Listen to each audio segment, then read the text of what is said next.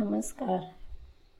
આજે આપણે જિંદગીની કોશિશ વિશે કંઈક ચર્ચા કરીશું. જિંદગીમાં કોશિશ કરો કે કુદરત બી દૈનિકો મજબૂર હો જાય.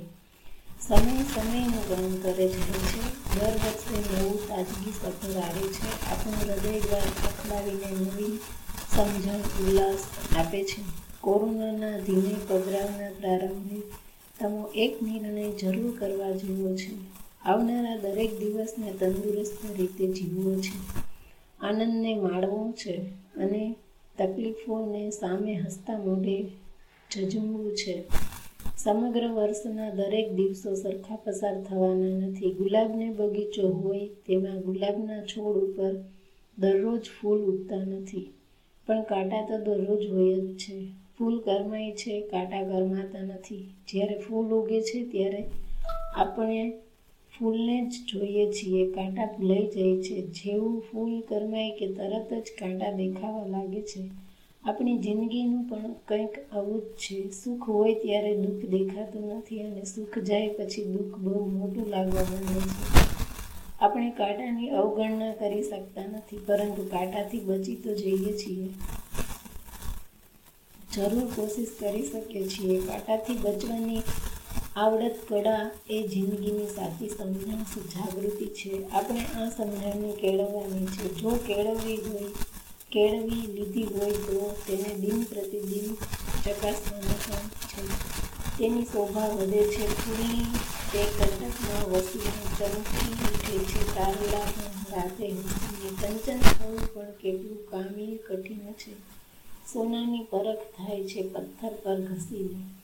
આ જગતમાં સૂર્યને પ્રાચીન માનવામાં આવે છે. છતાં પોતે સતત અપડેટ થતો રહે છે. તેથી તે નૂતન આહલાદક લાગે છે. મેઘધનુષ્યનું અટ્રેક્શન પણ સદીઓથી અકબંધ અને ખગોળ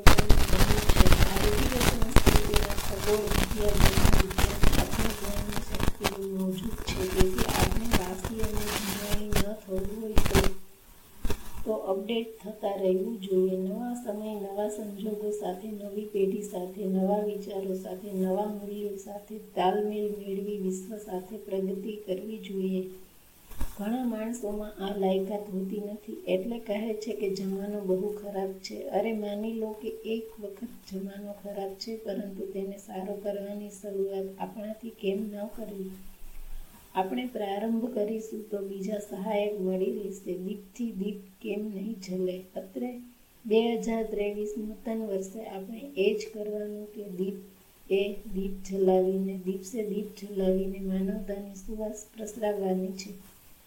જ્યારે પ્રાતઃકાળ થાય, નવીન સૂરજના કિરણો આપણા ઘરમાં પ્રવેશે છે અને તે જેમ ઉજાસ લાવે છે, તેમ નવા વર્ષનો પ્રારંભ થાય, તેમ આપણા હૃદય કમળમાં પણ નવો ઉજાસ જાગૃતિ, ઉત્સાહ ફેલાવવો જોઈએ. કંઈક નવા શુભ કાર્યો કરવાના સંકલ્પનો પ્રાદુર્ભાવ થવો જોઈએ. તે સંકલ્પો પ્રમાણે, પ્રમાણેનું આગવું આયોજન થવું જોઈએ. તો આપણે કાર્ય પ્રમાણે સફળતા કે વિજયોની ધર્મધજા ફરકાવી શકીશું. કોઈ પણ સફળતા મળવાના મુખ્ય બે કારણ હોય છે. એક પુરુષ પ્રયત્ન અને બીજી પ્રભુ કૃપા.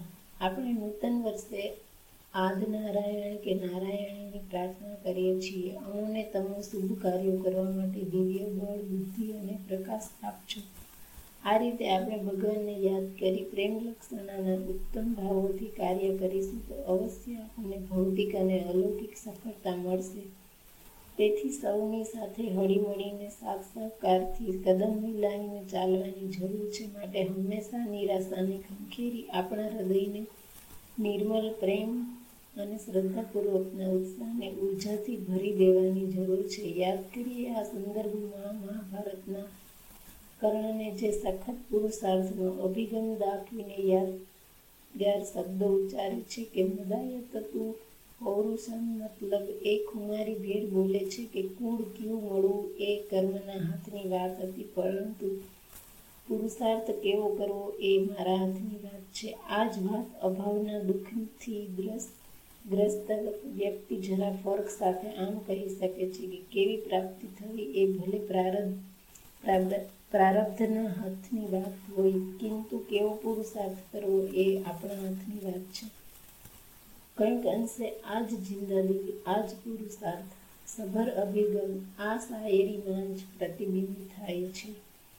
જીઓ ઇતના કી જિંદગી કમ પડ જાય हंसो हंसो इतना कि रोना कम मुश्किल जाए किसी चीज को पाने को किस्मत की बात है मगर कोशिश ऐसी करो कि कुदरत भी देने को मजबूर हो जाए અસ્તુ થેન્ક યુ આપ એડવર્ટાઇઝિંગ માટે અમને ઈમેલ કરી શકો છો થેન્ક યુ